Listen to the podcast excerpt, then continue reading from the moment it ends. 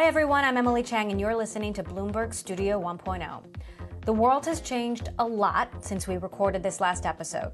Just before most of the country went on lockdown in the midst of the coronavirus outbreak, we visited the Real Real's first physical store in San Francisco on its opening day. We already weren't shaking hands by that point, but for this luxury consignment business, the excitement was still palpable. The impact the outbreak will have on the company remains to be seen. The stock has been pummeled with the rest of the market. Here's the story, meantime, of the fascinating serial CEO turned entrepreneur behind it. She grew up in rural Indiana, the oldest of four siblings and a homecoming queen. While many of her female classmates dropped out of college to marry, she took a job at Clorox, where she helped launch Fresh Step, the only paw activated cat litter. Fresh Step Cat Litter and the beginning of a storied career. She went on to become the CEO of a software company best known for its hit trivia game. And later, the first company to sell movies online. But it was the online pet store, known for its popular sock puppet Spokes dog, that catapulted her to the center of the dot com boom, then became the poster child of the bust. As CEO of Pets.com, Julie Wainwright took the company public, then closed its doors within a year. 20 years later, she's looking for a better ending. In 2011, Wainwright launched The Real Real in an attempt to disrupt the online luxury consignment market. The company raised $300 million in a splashy public debut in June 2019. But the stock took a big hit on a report about the authenticity of its products. I spent the day with Wainwright right before the global spread of the coronavirus shut down retail stores and other non essential businesses across the Bay Area, and before the company withdrew its full year outlook. Here's my conversation with Julie Wainwright, the Real Real CEO and founder, on Studio 1.0. Julie, it is so great to be here. Oh, thanks for coming. So, the arc of your story is so fascinating. You took pets.com public at the height of the dot com boom, and then it became the poster child of the dot com bust two decades later, you take the real, real public. Is there any sense of deja vu there, or is this a completely different story? Oh my goodness. Well, the times are different.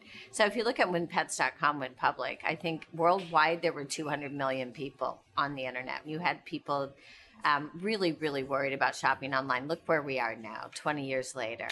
Shopping online is everyone shops online. In fact, it's I would say for most people it's preferred. So do you think you were just 20 years too early? Oh, absolutely. Way too early.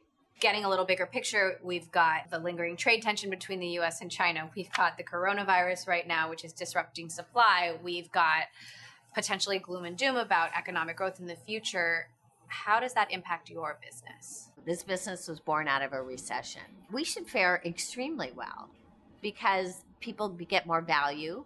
There's $300 billion of goods trapped in people's homes worldwide. So we have a long time here. So I think we're going to do incredibly well. Um, we're also not fad driven. We're value driven. We're environmentally driven. I think we're going to be really, really great. You know, consignment stores have been open forever, but no one's done it this way. And no one's focused on pulling the best product, describing the condition, authenticating it, offering it online, uh, you know, thousands of new products added every single day. And here we sit in our store. We have experts staffed in the store. So we'll have gemologists and watchmakers. We have stylists. And I think when you walk in and you've seen it, I saw your eyes, you walk in and it's like the store comes alive. Right. I can barely contain myself. I'm so distracted by all of these beautiful things. I, it, it's a little treacherous, but you can rest assured, Emily, if you buy it, you can reconsign it. At the same time, you've got the Macy's and J.C. Penney's of the world closing. So where is retail going? Well, clearly it's restructuring. If you go into every major city, which I do, you see retail stores and department stores really struggling. Retail isn't going to go away. It has to be redefined. Now, I want to talk a little bit about where you came from. You grew up in rural Indiana, the oldest of four siblings. That's right. What wow. did you like to do Wow. Um, well, let's see. First, um, my parents were both went to art school. Um, my father graduated. My mother didn't. She dropped out to marry my father. The big thing was when I was very young, like four and five, neighborhood plays. So what do you do? So my job in the plays, so I don't think this will surprise you.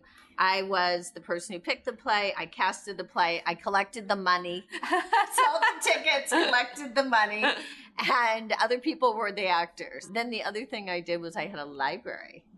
And uh, so I lent books to people and I charged late fees. I was very strict on the late fees for some reason.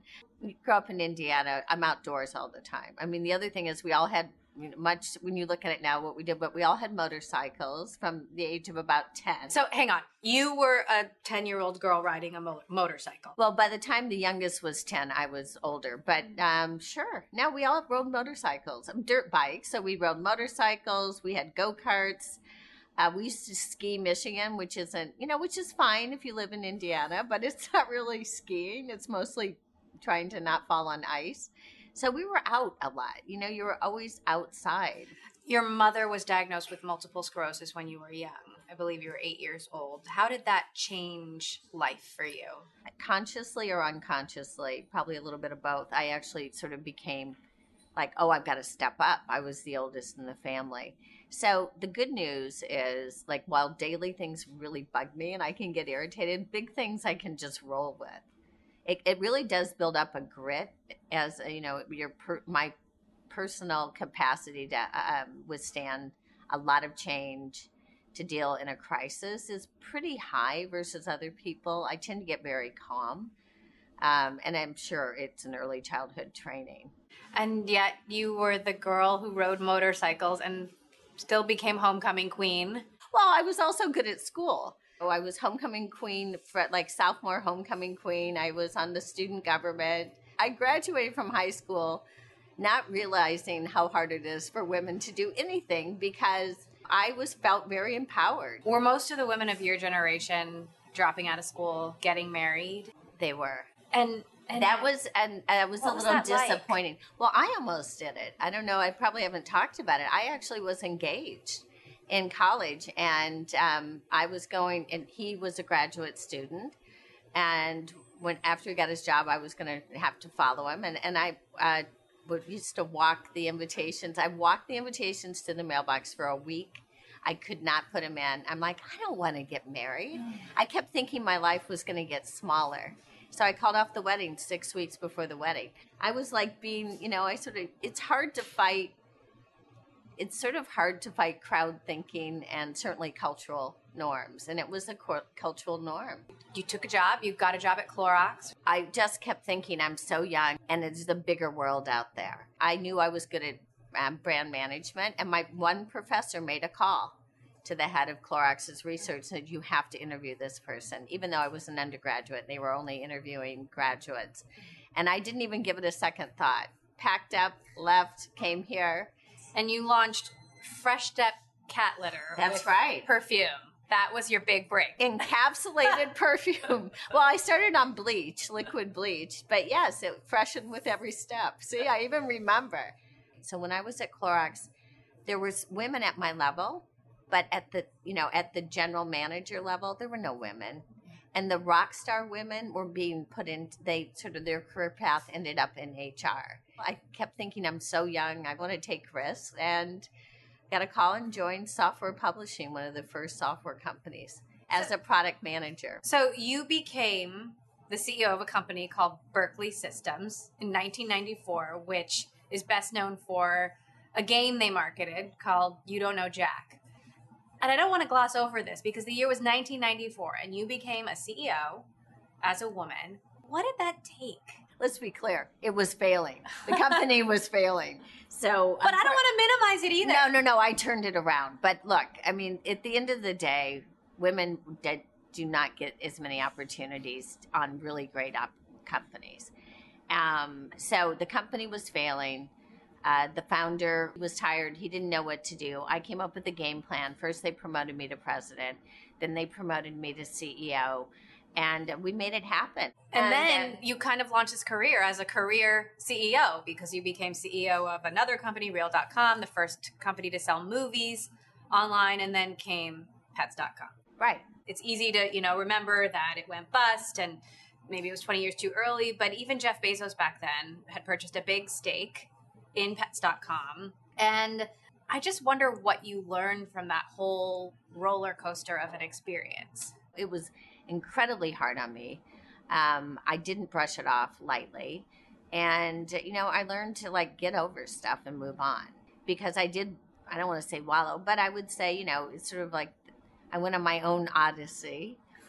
It Right. almost took 10 years too. you know, it, it was hard. It was hard on me personally, professionally. Um, my marriage broke up. You know, You got a divorce at the Oh, same time. exactly, same time. But you know what? I have to tell you, if you're in a trench with someone and they're like, "I surrender," you're like, "Whoa!" You know, you don't want to, you don't want to go to war with people like that. So look, at the, I always say, when you're when things are bad, and that then you know who your real friends are, and things get real.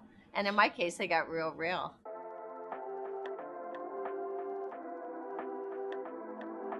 You're listening to my conversation with the Real Real CEO and founder, Julie Wainwright. Up next, Wainwright takes us through the company's spectacular IPO and the rocky road that has followed after a report of fakes in the online marketplace. I'm Emily Chang. This is Bloomberg Studio oh. 1.0.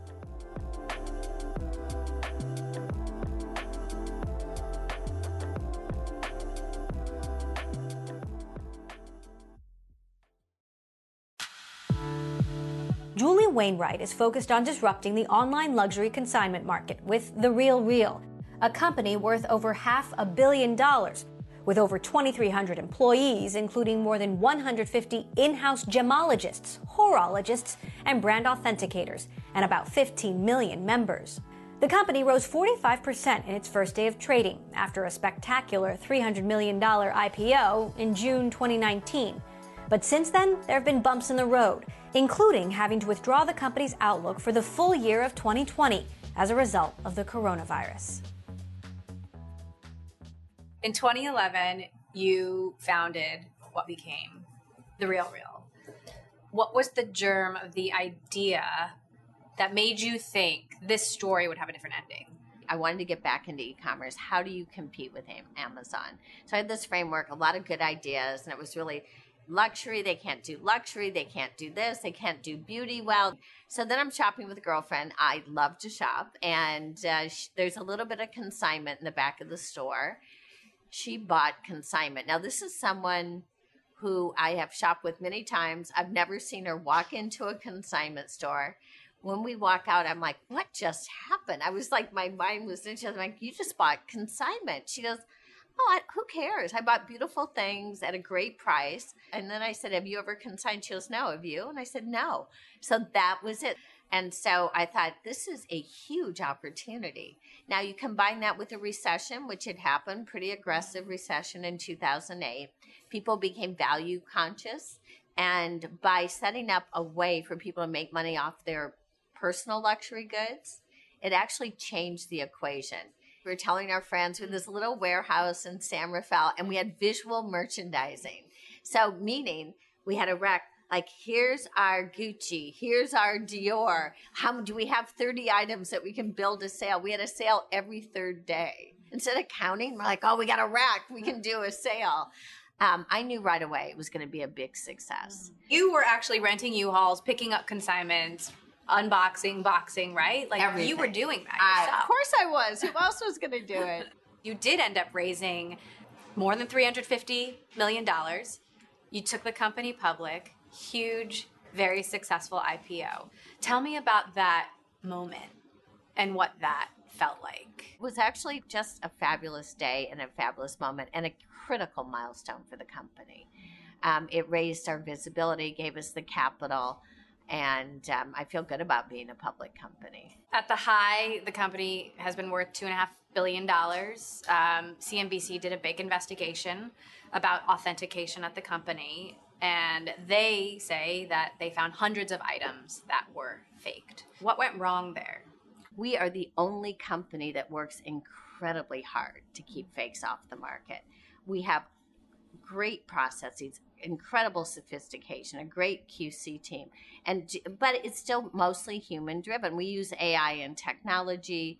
Uh, mostly to get rid of uh, bad consigners and also note you know what happens especially during the holidays fakes filter in through the system for our gemologists they have a lot more equipment some of it's highly proprietary That one is um, very, very, very sophisticated. But when you're looking at a handbag, we have people take, you know, looking inside, checking serial numbers. So do we make mistakes? Sure. Do so, we make a lot of mistakes? No. In October, we processed over 420,000 items.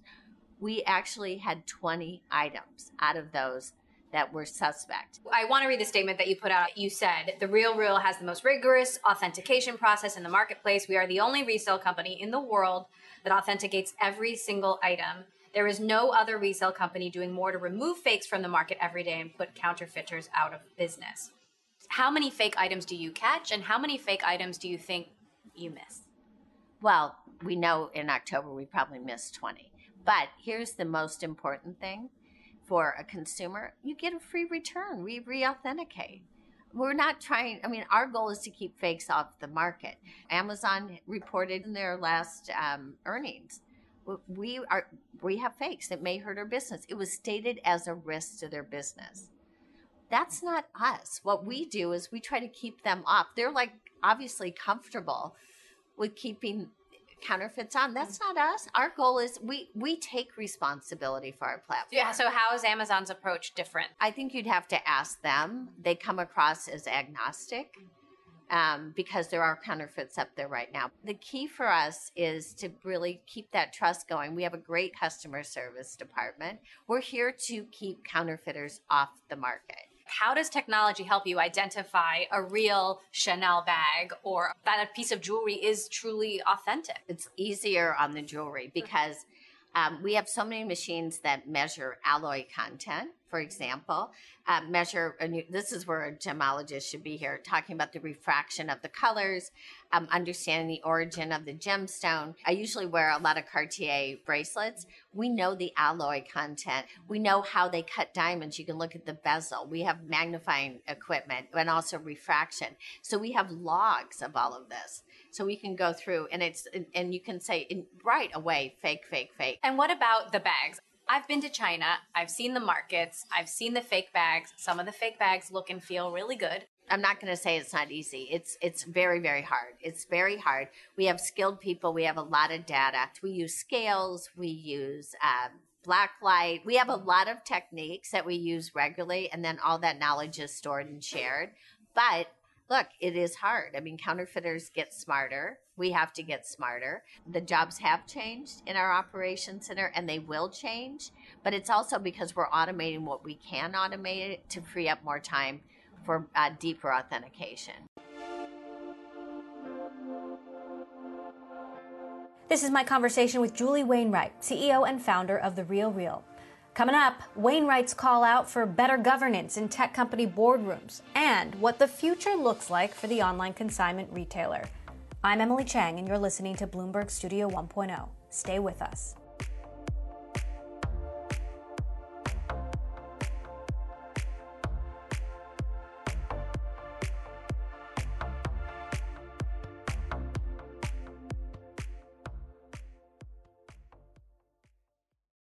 The market value of the company went from two and a half billion to now one half billion. What do you think is next for the company that is going to turn that around? Well, look, I mean, the stock market, we have to be conscious of it. We have outside investors, but the key is, ever since we've gone public, we beat plan every single quarter. So we've done better than we said we're going to do, and we're going to keep executing. It's really as simple as that. I, my belief is the gap will will uh, correct itself our brand isn't very well known. We're at about 20% awareness.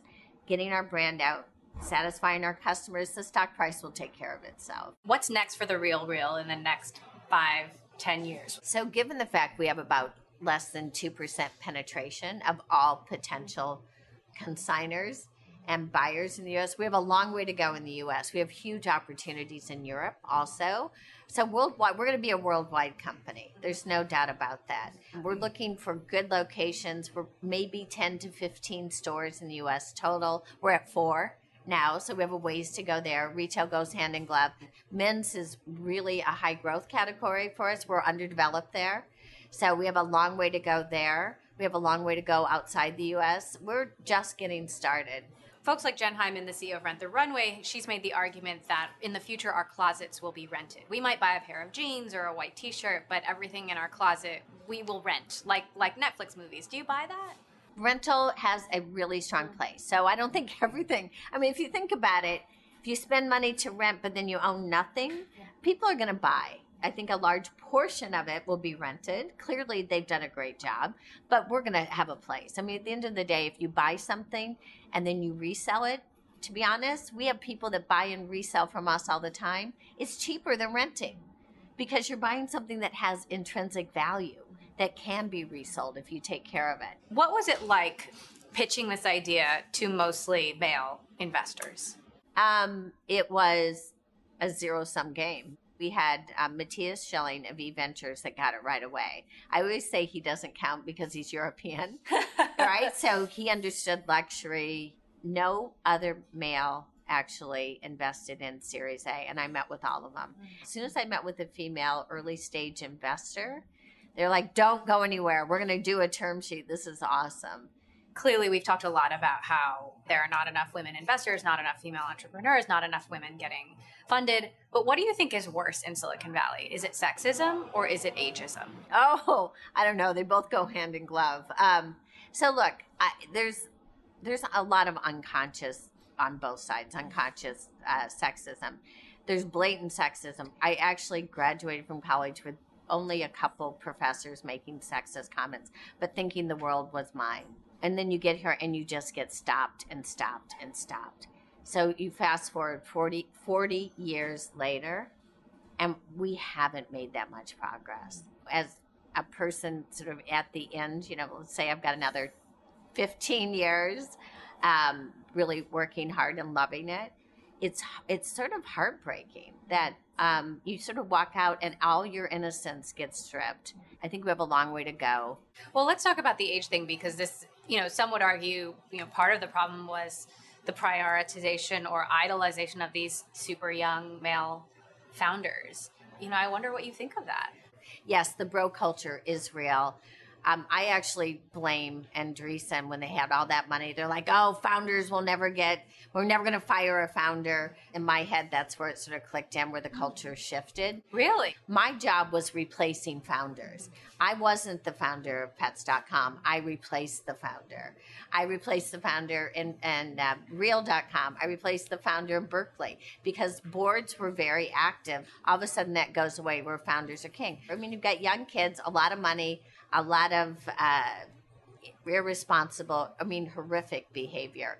That is on the venture capital firms, and they have to take a hard look at the way they're managed. They're not professionally being stewards of the businesses, so that's on them, and it's real, and it is really bad. And the stories come out, and you're like, I mean, how about the WeWork thing? Come on. So, do you think more founders should should be replaced? I think the board should do the right thing and have governance, absolutely. And that book will be written on how SoftBank makes investments and how they how they govern. But it wasn't just SoftBank. Mm-hmm. But you know, think about it. He's got this plane. He's got this. He has his ice spa in his office. I mean, what? Come on. So then, what still needs to change? Everything. Here? I think at the end of the day, public companies would not accept this. Do you still feel like you face some of these behaviors or you face some of this discrimination, even though you are kind of like a unicorn in that you are a woman who succeeded when no women were succeeding in Silicon Valley? Like, oh. is it something that you still feel yourself? Um, yes, I felt it recently, and it was really interesting. It was sort of unpalatable. So but you know, here's the other thing. Um, when you look at what happens, my age is in the press all the time fine. But do you really ask male CEOs, how old are you? Of course not. I mean, that's just crazy. But I mean, you know, at the end of the day, you can't, you got to pick your battles. And what's your advice today to women, young, old, black, white? Would you tell them to lean in? Look, um, I don't think it's about leaning in. I think it's about um, continuous learning, being curious of what you do, figuring out what really where your values lie and aligning what you do with your values. I think it's critical. Harder to do when you're younger. Use every opportunity to learn. And the other thing, own something. So, for instance, if you say, I did this and here are the results and here's what I learned, you're so much more valuable than not owning something. Julie Wainwright, founder and CEO of The Real Real, thank you so much for joining us. Thanks, Emily.